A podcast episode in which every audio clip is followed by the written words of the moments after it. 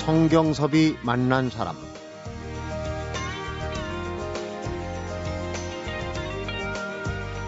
왜 걷는가 사람들이 물을 때마다 질문에 따라 대답도 조금씩 달라졌지만 주저앉고 싶은 나이인데 허물어지는 나를 일으켜보고 싶었다. 거창한 이유는 없다. 이런 대답을 주로 했던 것 같습니다.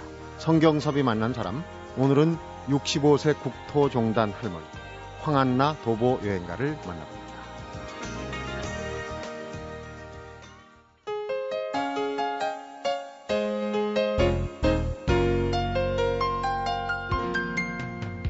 안녕하십니까 선생님 어서 오십시오. 네 안녕하세요. 아유 반갑습니다. 네. 제가 국토종단 할머니라고 소개를 드렸는데 괜찮으십니까? 아유 과분합니다. 65살에 국토종단을 하셨어요. 지금 7년 전 일인데 네. 국토종단 장장 800km 2000리길을 혼자서 걸어 오셨단 말이에요. 어디서부터 어디까지 걸으신 겁니까? 아, 해남 땅끝 마을에서 고성 통일 전망대까지 걸었습니다. 네, 혼자서. 네, 혼자서요. 그런데 사실은 도보 여행가라고 소개를 드렸지만은 그보다 더 긴 세월을 교단에서 네. 보내셨어요. 제자들을 키우느라 어, 여러 세월을 보내셨는데 그러니까 이 전직은 교사시지만 지금 이제 어, 두 번째 인생 second life라고 그러죠. 도보 여행가로서 또 여러 가지 활동을 하시는 선생님 모시고 오늘 얘기를 한번 들어보겠습니다. 우선 국토종단 얘기를 좀 해보겠습니다. 네. 어느 날 갑자기 이 걸어야 되겠다라고 생각을 하신 겁니까? 그 제가 이제 그 한비아 씨가 쓴 그 국토종단 그 이야기를요 네. 책을 읽, 었었는데 그때는 금방 어, 나도 가야 되겠다는 생각은 안 했어요. 네. 근데 어느 날 텔레비전을 보다 보니까 저기 해남 쪽에 그 빨, 붉은 황토에 그 마늘밭이 쭉 이어진 걸 보니까 네. 갑자기 저도 걸어보고 싶다고 느닷없이 생각이 났던 거예요. 근데 아 겁나잖아요. 그래서 음, 또 그 책을 보니까 40일 걸렸다고 하는데 아 남편한테 어떻게 40일 동안 가겠다는 소리가 안 나와가지고 네. 그게 제일 고민이었어요. 그래서 정말 없는 애교도 부리고 별짓 다 해가지고 갔다 오겠다고 말을 했어요. 근데 문제는 음, 남편한테 저 혼자 가겠다고 하면은 음, 괜히 늙은 마누라 보내놓고 나서 저희 남편까지 걱정시킬 필요는 없잖아요. 그러시겠죠. 그래서 음, 아들 며느리한테만 예 아버지한테 얘기하지 마라 하고서는 산악회 사람들하고 간다고 거짓말하고 떠났던 거죠. 근데 그, 겁나서 네.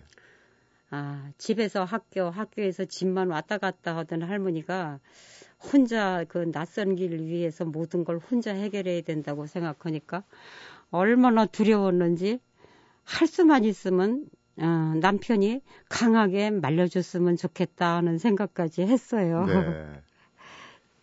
말려줬으면 좋겠다라고 생각했는데도 불구하고 마음 내지는 발의 명령을 거역하지 못하고 이제 길을 떠나셨는데 우선 이제 국토종단에 들어가시기 전에도 그 전에도 얘기거리가 참 많은 것 같아요.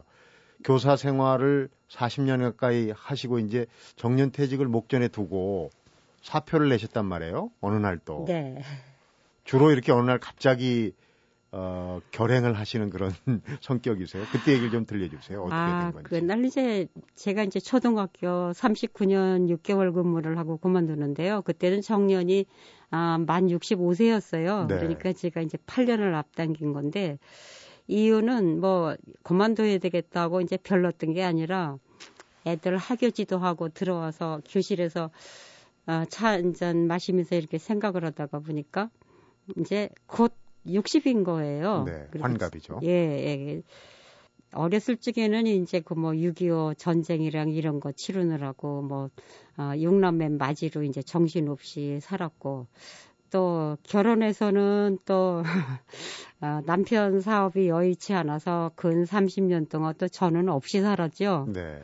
그래서 그랬는지 하여튼 갑자기 아 이제 나 이제 그만해야 되겠다 음. 이런 생각이 들어가지고 음, 그 6개월을 참으면은 그 학년도는 끝내는 건데, 어, 착각인지를 몰라도 애들한테 미안했어요. 네. 근데 한편 생각하면 잘한 건지도 모르죠. 뭐 아, 젊은 선생님, 언니, 오빠 같은 선생님 만났으니까.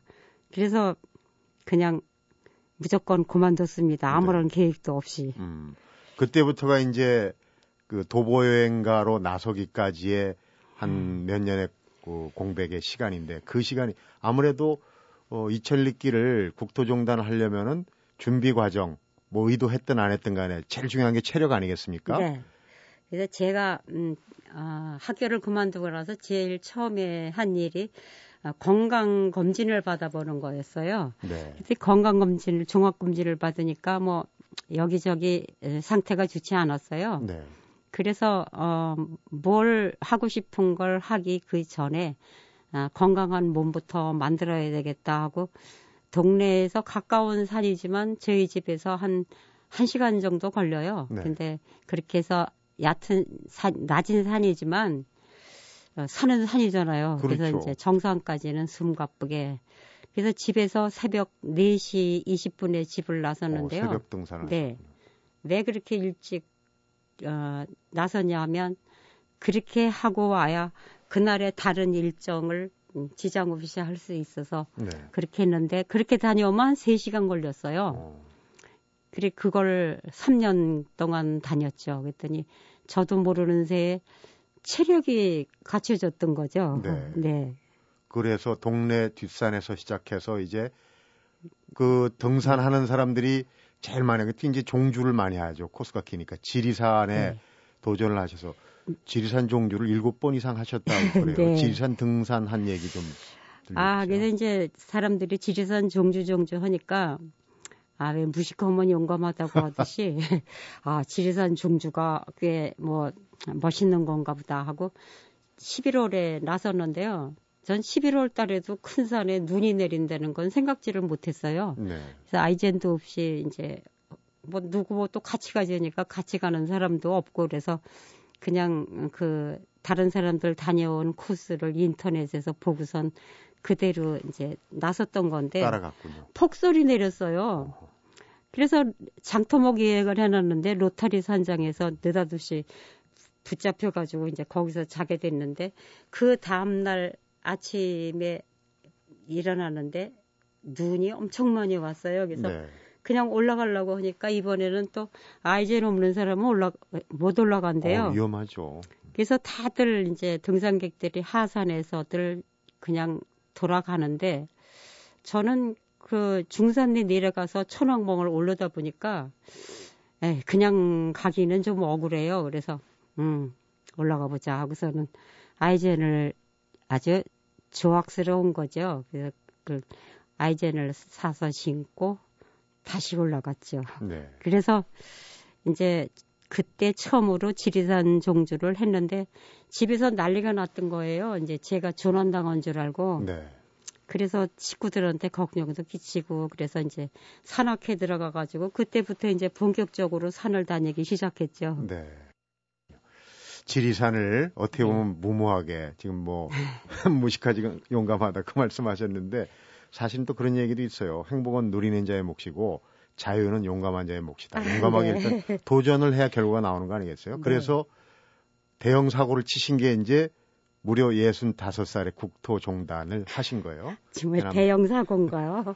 아니 65세 아. 할머니가 혼자서 해남 땅끝 마을에서 어 여기 통일 전망대까지 예. 걸어가셨단 말이에요. 그때 이제 남편께는 산악회에 간다고 하고 이제 가셨는데 그 일정을 한번 그 되돌이켜 한번 보겠습니다. 보통 그 음. 혼자 다니려면은 뭐 이런 그 생활 방편 같은 것도 다 배낭에 넣고 다니셔야 되고 배낭 무게도 만만치 않고 또이 네. 머물 곳 이런 것도 참 어렵지 않았겠습니까? 예, 국토종단 때 이제 가장 어려웠던 게 이제 숙소 문제였죠. 네. 그래서 이제 아, 지금 같으면 어, 아 지금 같으면 왜그 휴, 어, 휴, 휴대폰, 스마트폰 같은 거 가지면은 그게 다 검색이 돼서 이제 뭐 숙소라든지 가는 거리라든지 알아볼 수가 있는데 네.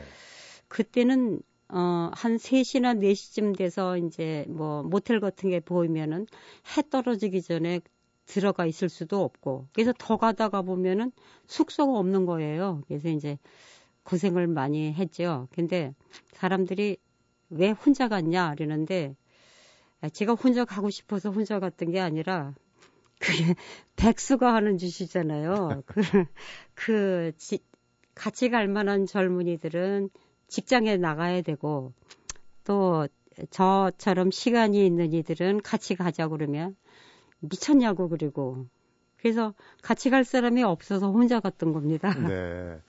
그 숱한 고생을 겪고 나서 얻은 것이라 집에 딱 들어오는 순간에 뭔가 깨달음이 있었지 않았을까 하는 생각이 드네요. 아, 그게 사실 뭐, 음, 땅끝마을에서 뭐, 통일전망대까지 이천리를 걸은 게 대단한 건 아니잖아요. 근데, 아, 제가 그래도 혼자 해냈다는 성취감 같은 것 때문에 네. 아주 뭐 음, 영웅이 개선이라도 한 것처럼 의기양양하게 집에 들어섰어요. 그리고 또 식구들도 놀랐었고요. 그리고 큰아들이 그 블로그에 쓴 글을 보니까 아, 늘 조용하게 음악이나 듣고 시, 시집을, 시를 좋아하고, 에, 그러시던 어머니가 음. 어떻게 그런 어, 열정을 지금까지 품고 계셨는지 당혹스럽기까지 하다고 써서 제가 웃었거든요. 근데 제가 그런 용기를 내서 그런 걸 해냈다는 게 스스로에게 대견했고 저 스스로를 감동시키기도 했습니다. 음, 네. 중간에 그 에피소드를 보니까 남편분께서 어, 부인이 간기를 이리저리 쫓아가지고 강원도 어디 산골에서 만나셨다는 예. 얘기가 있어요. 예, 이제 제가 혼자 걸은 거를 그 저기 지금 그 강원도 양양을 가려면 그 넘는 구룡령이 있어요. 구룡령 있죠. 예. 네. 근데 그 당시만 해도 구룡령 길이 생긴 지 얼마 안 돼 가지고 차량이 아주 뜸했어요. 네. 근데 거기 도착하도록까지 남편은 제가 어, 다섯 명이서 같이 걷는 줄 알았거든요. 근데 네. 거기를 오겠대요. 근데 주변에서들 자꾸 그리더래요. 어떻게 한 번도 가보시질 않냐고. 음.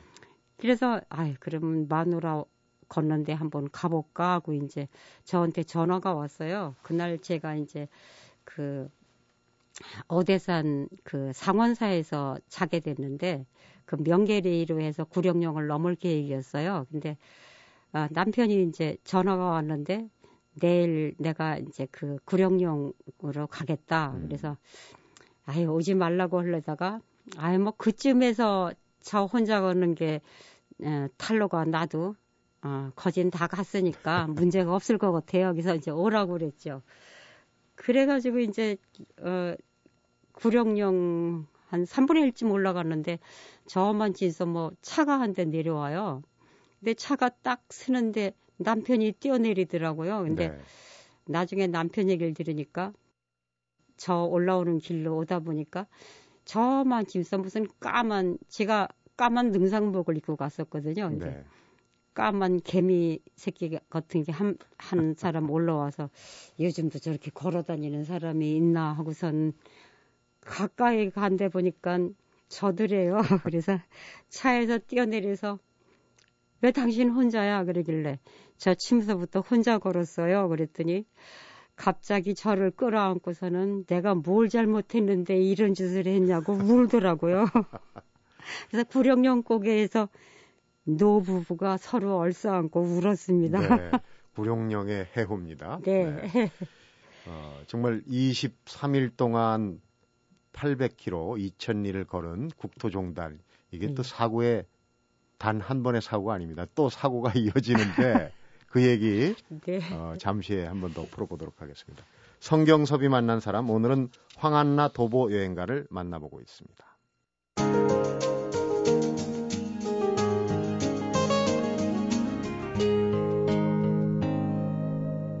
성경섭이 만난 사람 도보 여행가 그런 타이틀만 가지고 저희 프로그램에 모시진 않았습니다. 네. 그 말고도 또 얘기거리가 많습니다. 우리 황한나 선생님, 황한나 할머니께서는 지금 파워 블로거세요. 블로그를 운영하는데 지금 그 방문한 방문객 수가 거의 900만에 가까워지고 있어요. 어떤 블로그입니까? 아, 제 블로그가 뭐 이렇게 다른 블로거들처럼 이렇게 짜임새 있게 뭐 멋있게 꾸미는 블로그가 못 되고요. 네. 그냥 고물상 같이 아무런 무슨 계획도 없이 왜 집 짓는데 방 하나 꾸며놓고 나면 또 방이 하나 필요해서 또 올망졸망 달아놓은 그런 집과 똑같아요. 그리고 네. 이것저것 그냥 잡다하게 뭐 여행 얘기, 무슨 살아가는 이야기, 실수담, 등산 이야기, 뭐 이런 여러 가지를 올려놓다가 보니까 아, 그냥 무슨 어떤 고물상 것이 없는 게 없는 그런 이제 블로그가 됐죠. 그러니까 네. 아, 10대 학생들부터 노인들에 이르기까지 아주 다양하게 들어오다가 보니까 네. 그렇게 됐지 뭐 특별하게 뭐 잘 아, 꾸며놓은 블로그는 못 됩니다. 네. 사람 냄새가 나는 블로그라고 네. 생각이 됩니다. 근데 지금 어 72살이시고 네. 도대체 언제부터 이 블로그를 만들려면 인터넷도 해야 되고 좀 해야 되는데 네. 저도 사실은 블로그를 만들어 놓고 거의 빈집으로 놓고 있거든요. 아. 어떻게 블로그를 만들고 시작을 하셨는지. 음, 저는 블로그의 뜻도 몰랐고요. 블로그라는 게 있는지조차도 몰랐는데 아들이 그 사진 전문을 아, 해요. 사진 작가시군요. 뭐 이제 사진 기자를 했으니까요. 어. 근데 걔 블로그에 들어가서 이제 사진 보려고 거길 들, 들락거렸는데 어쩌다가 보니까 한 귀퉁이에 음, 내 블로그 만들기 이런 게 있길래 네. 이건 뭐야 그리고 아무 생각도 없이 꾹 눌렀어요. 그랬더니 뭐 아, 블로그 제목을 정하라고 또 그래요. 근데 네.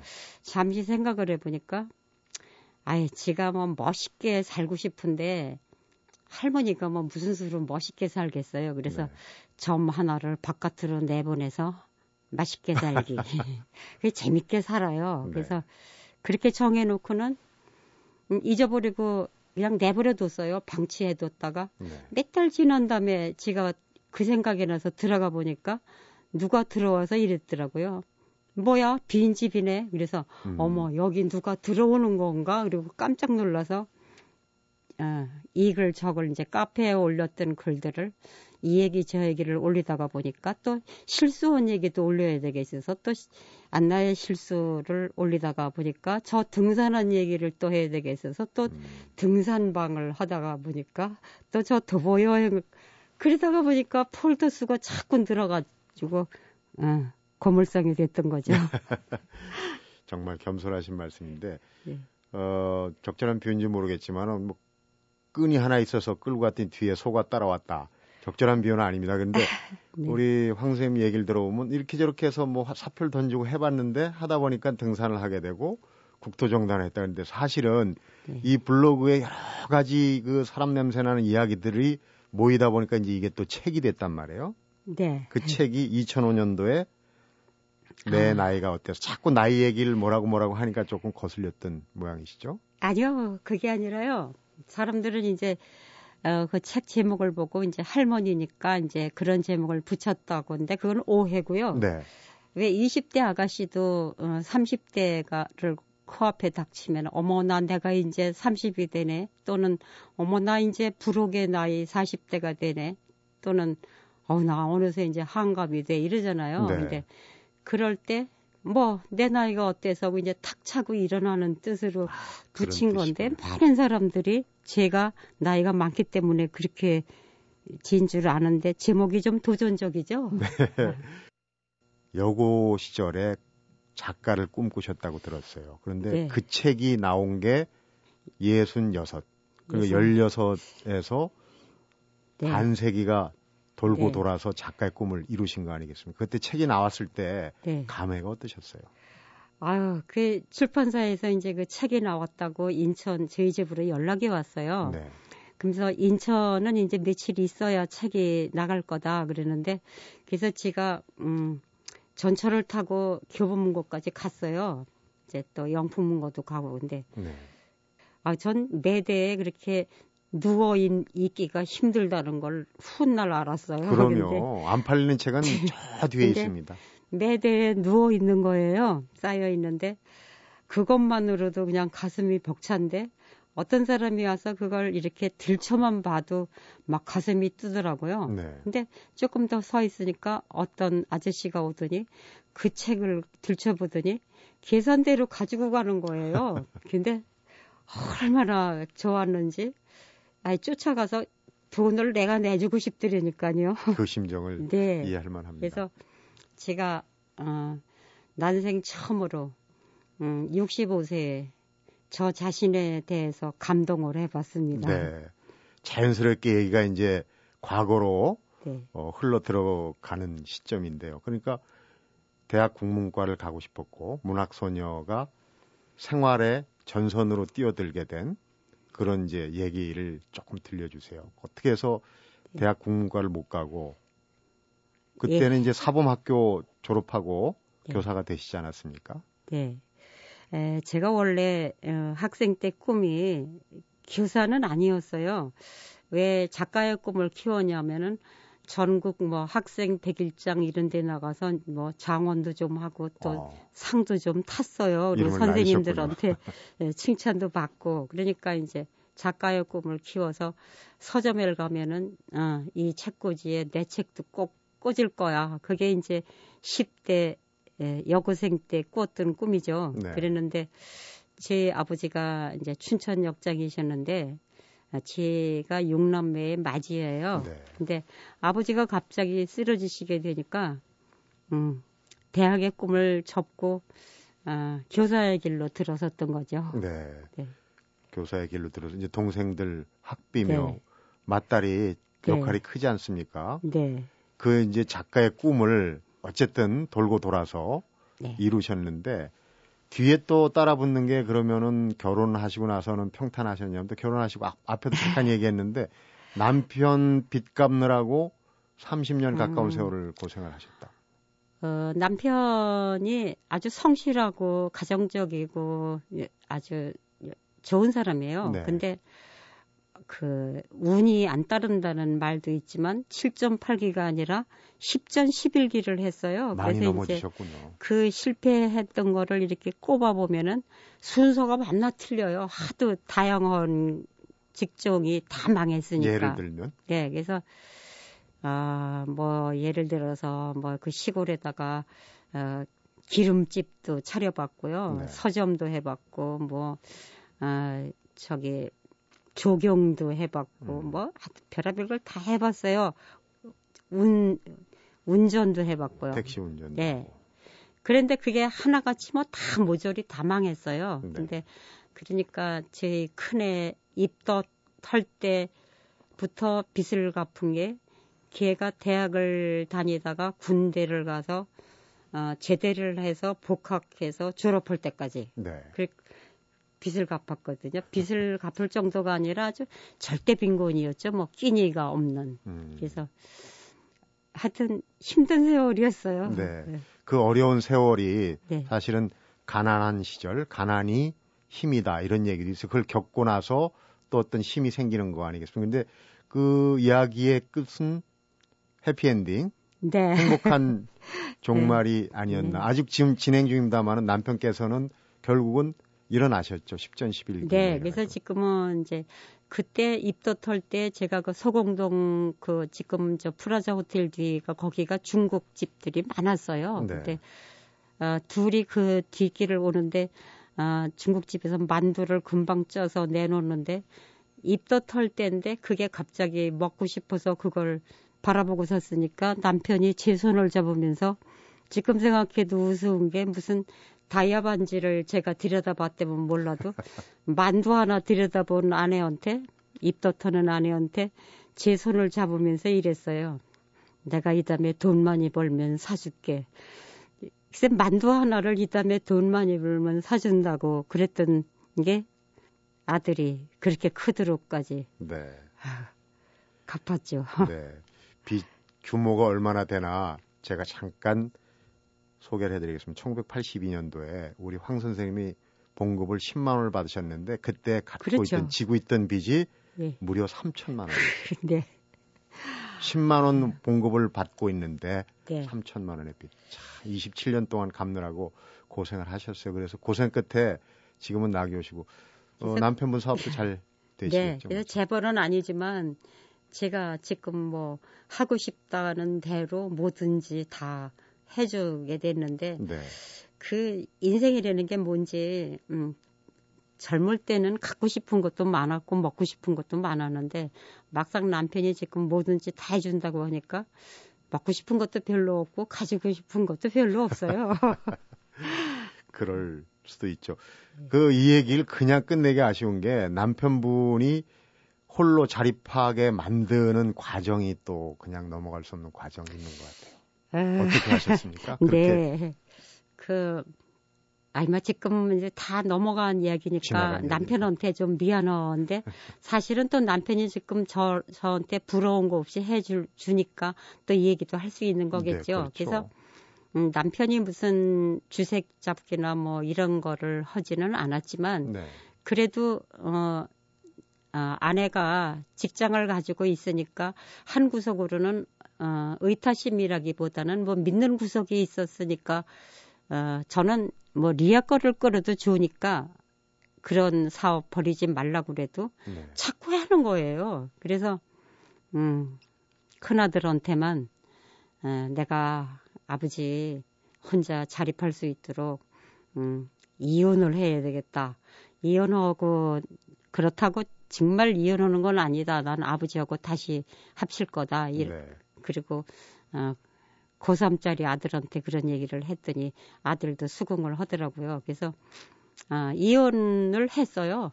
실제로? 그래, 네. 그랬더니 그때 남편이 혼자 그때 얘기를 하는데 뭐, 어, 조그만 중소기업 같은데 취직을 해가지고 경비도 쓰고 뭐 고생을 많이 했더라고요. 네. 근데 3년 후에, 어, 사람 두 명을 쓰는 예, 조그만 공장이라고 할 수도 없어요. 하여튼 그런 걸 일을 시작했더라고요. 네. 그래가지고 지금은 어, 한 2천 평 되는 인천 남동공단에 회사를 4층 건물 두 동에 있는 회사를 운영하고 있습니다. 네.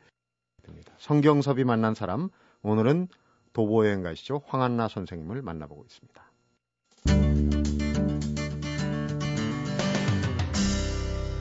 성경섭이 만난 사람. 잠시 옆길로 샜는데 아까 이제 국토종단을 하면서 다시 해안 일주를 해야 되겠다고 생각하는 계기가 있었다고 그러죠? 그거는요. 길걸 길 끝나는 곳에 또 길이 있었다는 말도 있듯이 네. 지가 이제 그 통일전망대에 도착을 해가지고 저는 그 민통선 들어가는 것도 헌병을 대동하고 아, 차를 안 타고 그 구간까지도 걸어 들어갔어요. 그, 저 아는 분이 주선을 해 주셔가지고. 근데 제가 헌병을 대동하고 그, 어, 통일전망대 안으로 이렇게 걷게 되는데 철조망 너머로 푸른 파도를 이렇게 바다를 보니까 아, 통일만 됐어도 제가 거기서 끝냈겠어요. 그렇죠. 저기 신의주까지 올라갔겠죠. 그래서 그렇다고 제 살아생전에 통일을 볼 것 같지는 않고 바로 그 자리에서 도착하는 그 자리에서 내년에는 여기서부터 시작을 해서 동해 남해 서해를 해안길을 걸어야 되겠다. 네. 거기 도착하는 순간에 이미 제 생각은 벌써 해안 일주 시작을 하고 있었어요. 그러니까요. 거기서 길이 네. 철책에서 끝난 게 아니고 네. 다시 길이 네. 이어졌는 그 해안 일주를 결국은 결행을 하셨어요. 그래서 네. 기록으로 보면 이제 110일 동안 4천여 킬로 만리길이 넘는 길을 주로 어느 코스를 다니셨습니까? 아, 주로 저기 국도를 벗어나서 네. 그러니까 이제 뭐 절벽이 있다든지 또 강이 흘러드는 곳은 바닷가 길로 걸어들다가 네. 강이 흘러 들어오니까 건너갈 수 없으니까 다시 국도로 나가야 되잖아요. 음. 근데 하여튼 그 정도로 해서 최대한 바닷가 길을 걷고 그다음에 뭐 거제도, 완도, 진도 뭐 저기 보길도, 강화도 이런 섬들을 전부 한 바퀴씩 돌면서 걸었으니까 아 순전히 걸은 게 이제 118일을 걸었는데 네. 중간에 이제 주례를 쓰러 한번 왔다 갔고요. 네. 그다음에 어버이날 어머니를 뵙고 가려고 한번 왔다 간 거 외에는 쉬지 않고 쭉 계속해서 걸었어요. 네. 그러니까 에, 4,000km가 훨씬 넘는 길이었죠. 음, 그 길에서 만난 것 중에 배움이랄지 느낀 거랄지 가장 지금까지 기억에 남는 건 어떻게? 그 뭐 이제 숱한 게 그 기억에 남는 사람들이 많은데 그 중에서도 이제 그 말기 간암 환자 분을 만났었어요. 네. 90% 해수욕장에서 만났는데 음식점에서 근데 그분이 그 삶이 얼마 남지 않았는데 아주 열심히 살아가는 그 모습이 인상적이었어요. 네. 그래서 또 해질 때 그 가다가 뭐 밥 사 먹으라고 돈까지 주고 가시 갔거든요. 네. 근데 그러면서 그런데 입영 통지서가 날아들면 이제 가야 돼요. 입영 통지서요. 이제 삶이 얼마 안 남았으니까 아, 이제 죽게 되면 네. 돌아가시는 예. 걸 입영 통지. 그래서 그 후로 전화 통화를 한 1년 넘게 했어요. 근데 그 후에 전화를 하니까 없는 전화번호라고 하더라고요. 네. 그래서 그때 그분이 주신 돈을 부적처럼 임진각에 도착할 때까지 지니고 걸었죠. 음. 이제 그런 분들 뭐 덤프트럭 운전수가 좀 무섭잖아요. 그렇죠. 한 번은 예, 한 번은 울진에서 아침에 지나가는데 제 배낭에 이제 해안 일 주라고 썬 걸 붙였으니까 이제 그걸 보고 어, 혼자 걷는구나 한 걸 알았는지 검은 봉투를 내 던져주고 가는데 주워 봤더니 그 안에 빵 하나, 우유 하나, 예, 저기 면장갑 한 켤레, 음. 사탕 이렇게. 그러니까 아침에 일 나올 때 아마 회사에서 준 거겠죠. 아, 자기가 먹으려고 네. 했다가. 근데 이제 그런 걸 던져주고 간 그 덤프 트럭 어, 아저씨 뭐 숱한 사람을 만났어요. 근데 세상이 험하다고들 얘기는 하는데 어, 세상은 걸어볼만 하더라고요. 네. 좋은 사람이 더 많았습니다. 그러니까요. 우리가 네. 뭐 나쁜 사람 많다, 세상에 각박하다, 염량세태하는데 아직도 그래도 사랑은 어, 세상은 살만한 그런 곳이 아닌가 네. 말씀을 듣다 보니 지금 길 위에서 만난 얘기 그다음에 어 얼마 안 있으면 이제 어버이날인데 어머니 돌아가신 어머니에 대한 애틋한 얘기 참 들을 게 많은데 시간이 참 아쉽습니다. 그래서 네. 오늘은 여기까지 접고 내일 하루 더 모셔서 그 얘기를 좀 들어볼까 하는데 어떠십니까? 네, 감사합니다. 네, 그러면은 그렇게 하도록 하겠습니다. 성경섭이 만난 사람 오늘은 72살의 도보 여행가시죠. 황한나 선생님을 만나 뵙고요. 내일 하루 더 얘기를 들어보는 순서를 마련하겠습니다. 혼자 길 위에 서보라. 거기서 가장 정직한 자신을 만나고 세상을 정직하게 보게 된다. 그러면 적어도 세상을 막 살게 되진 않는다. 오늘 함께한 72살의 황한나 도보 여행가가 들려주는 이야기를 끝으로 성경섭이 만난 사람 오늘은 여기서 인사드리고요. 내일 하루 더 황한나 도보 여행가 얘기를 들어보도록 하겠습니다.